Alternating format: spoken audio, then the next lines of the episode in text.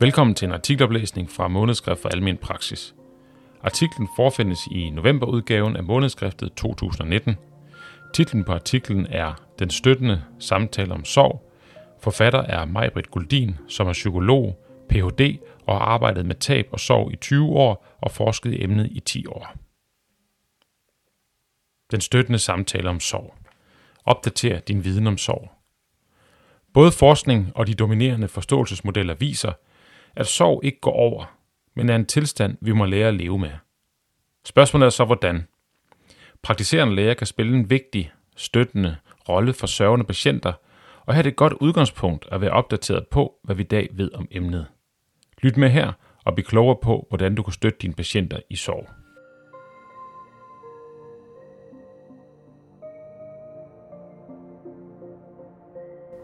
Et studie fra 2018 fra Forskningsenheden for Almen Praksis i Aarhus viser, at støttende samtaler hos en praktiserende læge eller i psykologordningen kan forebygge psykiatrisk lidelse i et sorgforløb.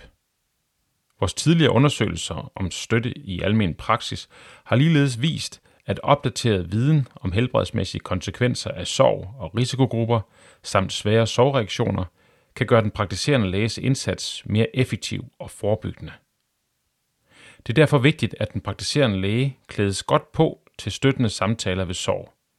I samarbejde med Center for Complicated Grief i New York arbejder vi nu på at lave et korterevarende, evidensbaseret, støttende samtaleforløb, som praktiserende læge kan gøre brug af. Det støttende samtaleforløb tager udgangspunkt i opdateret viden om sorg og sorgterapi. Myter og fakta om sorg. Sorg er en grundlæggende følelse og en eksistentiel tilstand – som vi alle oplever, når der er tab. Det betyder, at vi oplever sorg mange gange i livet, ved f.eks. dødsfald, skilsmisse, når alvorlig sygdom rammer, når vi mister et job, eller når der opstår såkaldte mangeltilstande, som f.eks. ufrivillig barnløshed, omsorgssvigt og lignende. Når vi reagerer med sorg på et tab eller en mangeltilstand, så er det dog meget andet end en grundlæggende følelse – Tilstanden er individuel og meget kompleks, da den er kendetegnet ved både fysiologiske, følelsesmæssige, kognitive, sociale og eksistentielle reaktioner.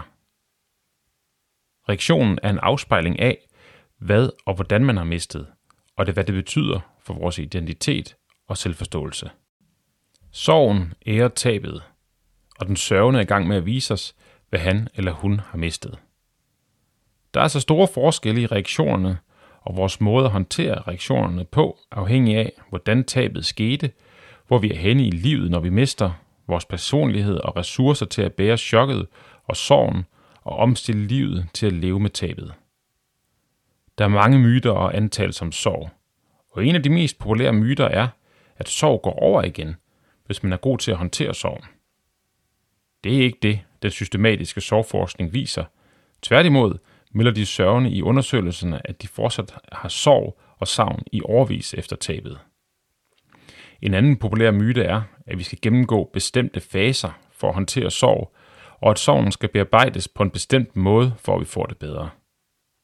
Heller ikke det kan bekræftes via sorgforskningen, der snarere peger på, at forløbene er meget individuelle, og det er svært at genfinde bestemte faser, som alle gennemgår, og det er især svært at pege på en bestemt måde at håndtere sorgen på.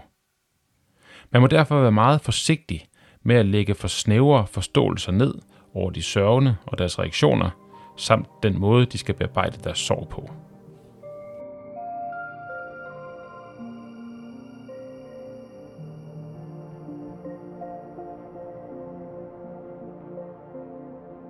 Sorgforløb når vi undersøger sorgforløbene hos sørgende i Danmark, så tegner der sig et typisk mønster, men også afvielser fra dette mønster.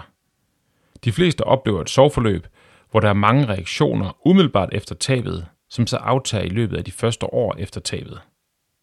Men der er store forskel i, hvor meget sorg vi oplever efter tab. Nogle har sønderlemmende og alt overskyggende symptomer.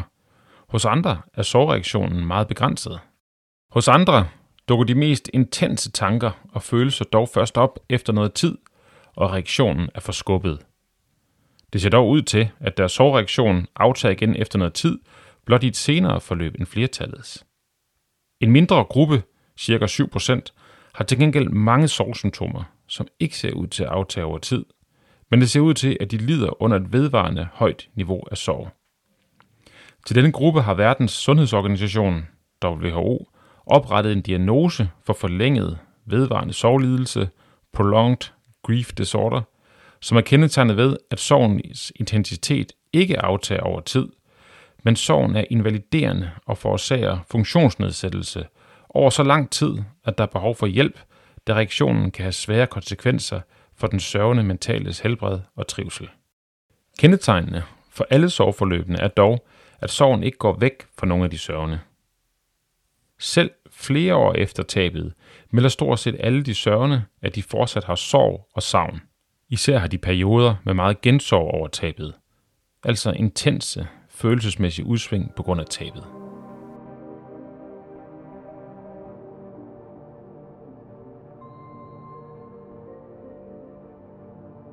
De dominerende forståelsesmodeller. To forståelsesmodeller om sorg dominerer feltet i øjeblikket. Den ene model er den såkaldte Continuing Bonds Theory, fortsættelsen af det følelsesmæssige bånd, og den anden model er tosporsmodellen, der beskriver, hvordan flertallet håndterer et sorgforløb. Begge modeller er affødt af den systematiske forskning i sorg. Fortsættelsen af det følelsesmæssige bånd. Forskningen i, hvordan den sørgende lever med sorg og minder, viser, at den sørgende ikke lægger sorgen bag sig og ej har lyst til at slippe den afdøde. Man har tidligere troet, at det var nødvendigt at slippe tilknytning til den afdøde, for at kunne leve med tabet. I undersøgelsen viser det sig så, at sørgende tværtimod fortæller, at de fastholder en indre tilknytning til afdøde og trives bedst, hvis de kan finde en måde at fastholde det følelsesmæssige bånd, der er knyttet til den mistede. Det hjælper den sørgende med at leve med sorgen og forstå, hvem han hun er uden afdøde. Alle minderitualer, der fastholder fornemmelsen af at være forbundet med afdøde, støtter soveprocessen og afhjælper det voldsomme savn efter den mistede. Tosporsmodellen Tosporsmodellen beskriver sorg som en dualistisk proces mellem indre og ydre udfordringer. Sorgen er illustreret som et tosporet forløb, som på den ene side angiver en bevægelse i det indre gennem tabets spor med intense følelsesmæssige reaktioner i forsøget på at forstå tabets kendskærning. På den anden side befinder den sørgende sig i et fremtidsspor, hvor sorgen især foregår på et yderplan med omstilling af livet til den nye livssituation – den nye rolle i livet og de forandrede relationer, som man må forholde sig til. Den centrale tanke er, at sorg er en stresstilstand, som vi forsøger at håndtere, og det gøres bedst i en vekselvirkning, hvor begge spor skal tilgodeses i en dynamisk proces mellem indre og ydre sorg, mellem følelse og heling, hvor fortid og fremtid bindes sammen i en glidende bevægelse ind og ud af sorgens stressende følelser.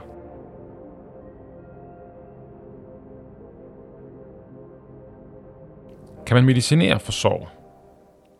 Til trods for, at der på nuværende tidspunkt kun findes få undersøgelser, er der ikke noget, der tyder på, at medicin kan afhjælpe en sorgreaktion. I et lodtrækningsstudie, hvor man kan henholdsvis psykoterapi og antidepressiv medicin til sørgende, kunne der ikke påvises en effekt på sorgen på baggrund af den antidepressive medicin. Til gengæld kunne man konstatere et fald i depressive symptomer i den gruppe, der modtog psykoterapien. Lige nu er der altså ikke grundlag for at sige, at vi kan medicinere for sorg. Det siger måske også sig selv, da sorgen er der en grund. Men sørgende, der reagerer på tabet med depressive symptomer, kan måske have gavn af antidepressiv medicin. En gruppe af sørgende får sovemedicin eller beroligende medicin i soveforløbet, hvilket der ikke er nogen kvalificerede studier, der kan hjælpe med systematisk at belyse effekten af. Et lidt andet aspekt af medicinsk behandling under soveforløb er, at vi i nogle af vores registerundersøgelser kan se, at risikoen for forværing i kroniske lidelser, som f.eks.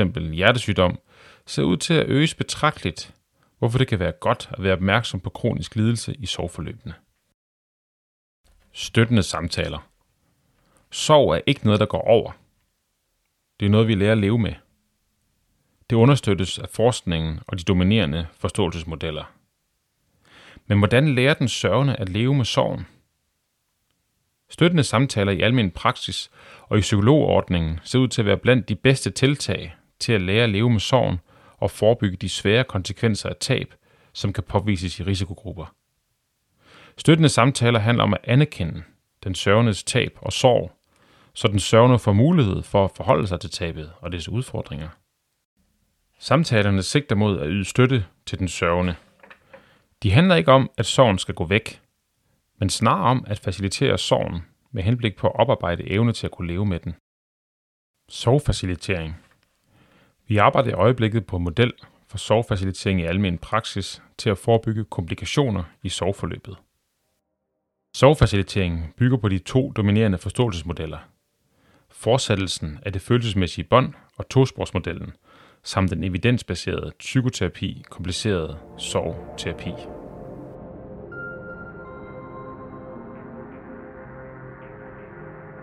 At finde fodfæste efter tab. Det er svært at fungere og træffe gode beslutninger, når man føler sig uligevægtig og kaotisk indeni.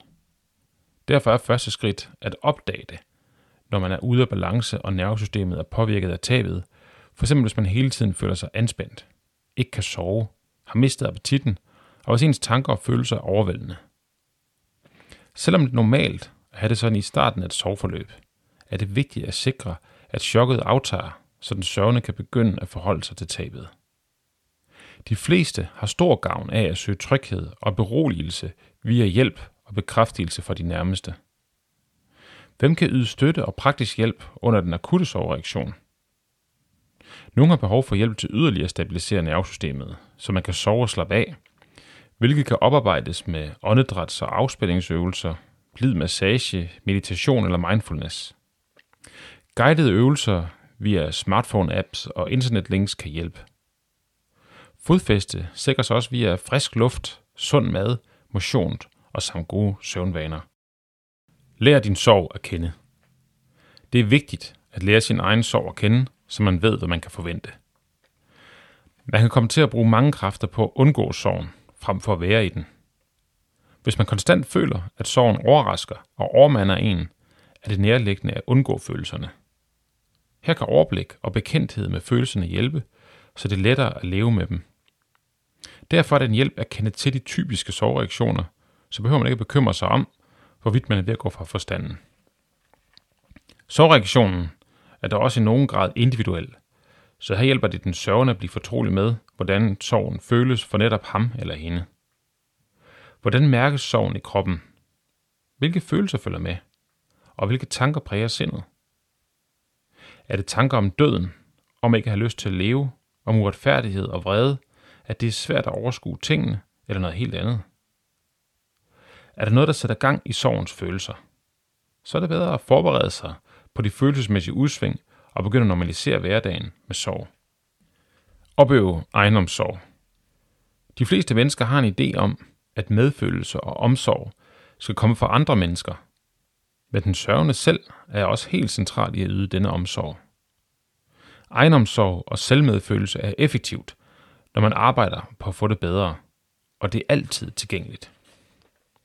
Alle aktiviteter, der lindrer den psykiske smerte og øger velværet eller fornemmelsen af livskvalitet, er vigtige. Hvad kunne den sørgen lige at lave før dødsfaldet? Og hvad giver livskvalitet? Egenomsorg starter med en aktivitet, som man opstarter før at gøre noget rart for sig selv, og så kan aktiviteterne øges, indtil der er god balance mellem sorg og egenomsorg.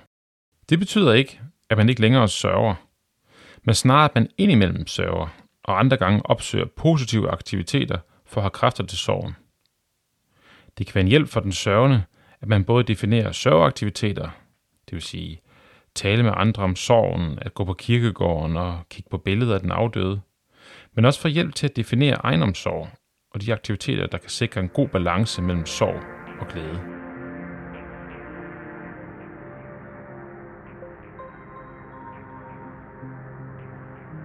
Søg støtte og kontakt.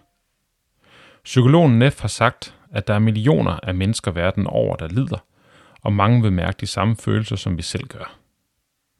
Når vi er sorg, kommer vi desværre ofte til at tro, at vi er de eneste, der nogensinde har sørget så meget. Vi har en tendens til at tænke, at alle andre har det meget bedre eller er meget lykkeligere, end vi selv er. Men virkeligheden er nok snarere, at alle mennesker kender til sorg og lidelse, og det er vigtigt at huske på, at grunden til, at vi føler sorg, er, at vi er mennesker, der elsker og som holder af livet, og som har bestemte ønsker til livet. Forståelse, medfølelse og omsorg er vigtigt og hjælpsomt, når man sørger meget. Det hjælper med at berolige og stabilisere de følelsesmæssige reaktioner. Men hvem har den sørgende omkring sig, som kan støtte og hjælpe i sorgen? Og hvilken støtte har den sørgende brug for?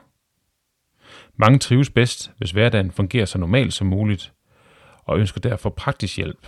For eksempel at der bliver bragt et ekstra måltid mad fra naboerne, at nogen slår græsset og kører haveaffaldet væk. Andre vil helst have støtte til at tale om sorgen, savnet og minderne, så man føler sig mindre alene i sorgen. Og andre igen vil helst afledes fra sorgen og trækkes med ud for at gå en tur eller komme i biografen, uden hele tiden at føle sig forpligtet til at tale om sorgen. Den sørgende må forklare personerne i sit netværk, hvilken støtte han eller hun ønsker i sorgprocessen. Omgivelserne kan ikke vide, hvilken rolle de skal spille i sorgen, og de er måske også lidt berøringsangste. Det hjælper, hvis den sørgende eksempelvis kan udvælge få gode venner til at yde følelsesmæssig støtte, så man netop sikrer de venskaber, der understøtter fortroligheden og de samtaler, der er hjælpsomme. Oprette minderitualer. Savnet af afdøde er noget af det, der fylder mest i en soveproces. Så det bliver vigtigt for de fleste at finde en måde at leve med savnet, samtidig med at man også ønsker at ære den afdødes minde. Minderitualer kan hjælpe med at integrere tabet og sorgen i hverdagen og med at leve med savnet. Minderitualer kan være alle ting og aktiviteter samt ritualer, der giver en fornemmelse af at mindes og ære afdøde. Det kan være alt fra at tænde lys, udsmykke gravstedet, lave et mindealter, spise på afdødes yndlingsrestaurant, til at navngive en bænk i parken efter vedkommende, starte en indsamling, hænge et ornament på juletræet, der minder om ham eller hende, eller oprette bestemte mindedage med familien, hvor man spiser afdødes yndlingsretter, og mange andre aktiviteter, der støtter den sørgende til at leve med savnet og fastholde afdødes betydning i livet. Lyst til at leve livet igen. Det kan måske virke helt umuligt at gå videre i livet, når man har lidt et stort tab. Men det er vigtigt at huske, at sorg er en proces, der tager tid og kræver tålmodighed. Lysten til livet kommer med tiden, men det er dog nødvendigvis ikke altid noget, der dukker op af sig selv. Et tab kan afstedkomme mange overvejelser og forandringer, og det er helt central del af en sorgproces, at man gør sig klart, hvordan man ønsker at leve livet fremover. At genfinde mening og værdi i livet er ikke noget, der venter til, at man har overstået andre aspekter i sorgen. Det er ofte nødvendigt og livsbekræftigende at starte disse overvejelser umiddelbart efter tabet, og det er ret så afgørende at holde, forholde sig til hele tilpasningen af tabets konsekvenser. Også selvom det tager tid at finde ud af, hvad der nu skal give glæde og lyst i de lange løb. Det kan være hjælpsomt at tage udgangspunkt i, hvad man savner og de værdier, man har i livet. Også selvom man ikke kan få lige det, man måske længes efter. Skal det handle om nye relationer, nærhed, intimitet, noget bestemt, man gerne vil opnå i livet, en bestemt sag, man brænder for, egen sundhed eller noget andet. Når man har gjort sig klart, hvad der giver mening, kan man begynde at tilrettelægge sit liv ud fra det, og med tiden opleve livsglæde igen. Afslutning. Modellen om sorgfacilitering er baseret på opdateret forskning om sorg, de dominerende modeller om sorgsforståelse og interventionsforskning. Vi arbejder på, at modellen skal udmyndte sig i et forslag til et konkret samtaleforløb, der kan benyttes i almen praksis og i støttende forløb, f.eks. sovgrupper og sovorganisationer. Hovedbudskaber Sorg er en afspejling af kærlighed til afdøde, og den går ikke væk. Det er nærmere sådan, at den sørgende skal finde en måde at leve livet med sorgen. Den praktiserende læge kan være en god støtte i sorgforløbet og bør overveje at tilbyde samtaler, der kan hjælpe med at facilitere sorgen. På baggrund af evidensbaseret psykoterapi har vi udviklet en model for sorgfacilitering, som indebærer at finde fodfæste, lære sorgen at kende, opøve egenomsorg, sikre støtte og minderitualer og genfinde lysten til livet. Artiklen er oplæst af praktiserende læge og redaktør Christian Føds.